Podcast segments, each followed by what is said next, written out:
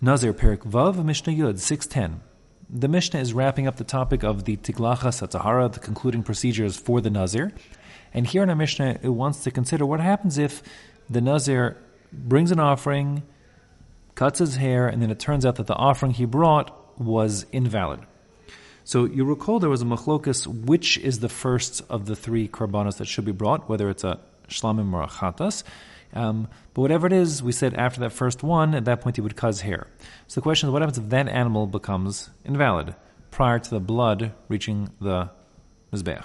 So the Mishnah says here, Gilach al hazevach, he cut his hair, literally on the offering. It means after the offering is has been slaughtered.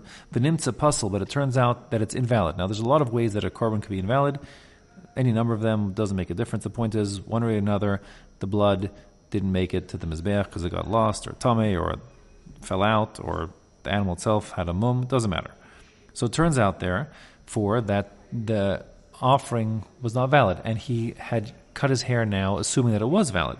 So then tiglachto psula. It's going to come out then that his hair cutting was invalid because he did it on a offering which wasn't a legitimate offering for him.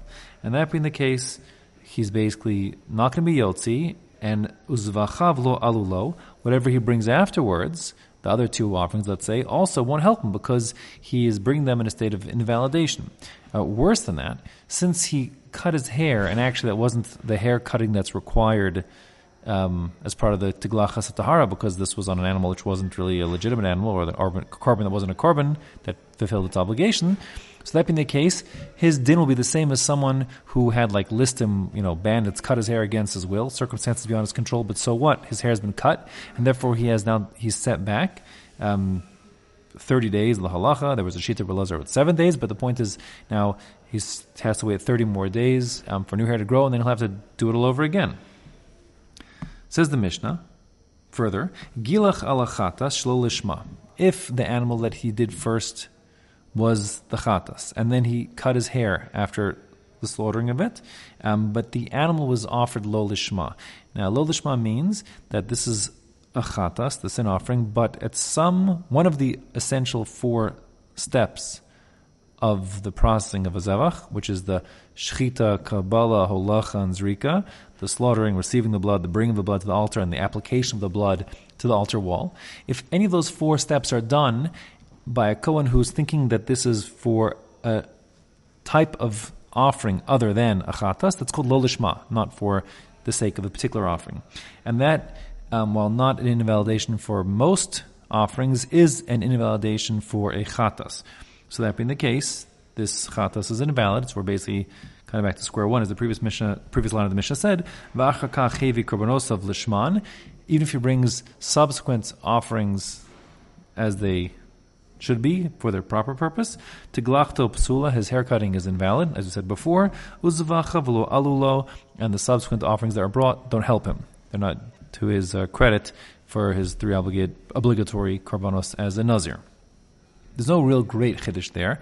Um, because it's just a type of invalidation, type of psul, but we'll contrast it to the next line of the Mishnah, which says, Gilach al ha'ola, ola shlamim, shlo lishman, if the first animal which he offered was, let's say, a shlamim, or an ola, and that shlam or ola was offered shlo lishma, so it's one of the steps of the processing of it, they got mixed up, and the person who was the Kohen doing it thought this was, you know, wakatas or something. He mixed it up.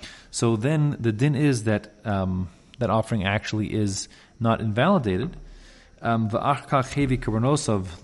if he brings the subsequent animals um, lishman, meaning for the right purposes, tiglachta basula, it doesn't matter.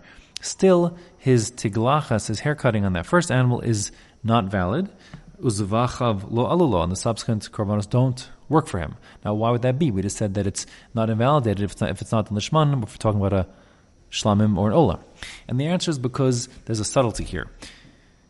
If you bring an ola or shlamim shlo lishma, so then it doesn't invalidate the offering, but it does make it that the person bringing it doesn't get credit for the specific offering that it's supposed to be. Which means, um, let's say it's a shlam, it could still be eaten, you know, on, on his big chart up in the sky, he gets a gold star for bringing a shlamim, um, but not a nazir shlamim.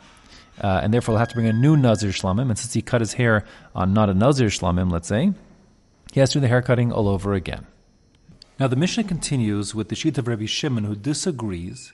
According to Rabbi Shimon, fascinatingly, when we're talking about a situation of a shlamim or an ola, which is brought shalol lishma, while it's true that it doesn't count towards one of the three requisite offerings that the nazir must bring, still, since it's a valid offering in and of itself, that's sufficient.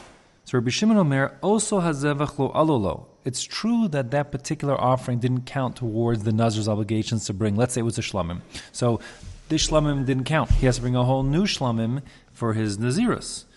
Aval shar zevachim alolo. But the truth is, says he, that the other korbanos that were brought subsequent to it actually do work and count towards his requirement. He has to bring a new shlamim because the Nazir was bringing a shlamim. This wasn't a Nazir shlamim, but since it was a shlamim and since it was acceptable as such, that's sufficient to make it a valid haircutting, even though it wasn't the Nazir shlamim, it's any shlamim. Now that's perhaps a little surprising, but Rabbi Shimon learns this from a pasuk. Um, the pasuk says, "V'nasan al ha'esh." The Nazir should put his hair that he cut off on the fire, asher tachas zevach hashlamim, that is beneath the peace offering, zevach hashlamim. It doesn't say the shlam of his particular shlamim or the shlamim of the nazir. It means so he understands it means any shlamim. That being the case, although the shlamim is not a nazir shlamim, it's sufficient to cut his hair over and to be yotzi to the point that while a new shlam has to be brought, but everything else is okay. Uh, worth noting, of course, is that according to Rabbi uh, if the korban that was brought shlo lishma was a chatas, so then for sure it would not be okay because a chatas that's brought shlo lishma is simply not uh, valid for anybody at all. Okay. The last din of the Mishnah here is taught, and no one disagrees with it. It's universally agreed upon. Im gilach al shloshtan. If after doing all three of his offerings, the nazir cuts his hair, and then it turns out v'nimtza echad men kosher, it turns out that only one of them was kosher, but two of them actually were invalid. So still, tiglachto kshira, everyone agrees that the haircutting was acceptable um, because at least one of the offerings were okay, and that was a nazir's korban, and therefore viyavish ar hazvachim, he'll just have to bring the other remaining zvachim that he didn't bring that were invalid, but he certainly doesn't need to cut his hair a second time and, and uh, repeat that process.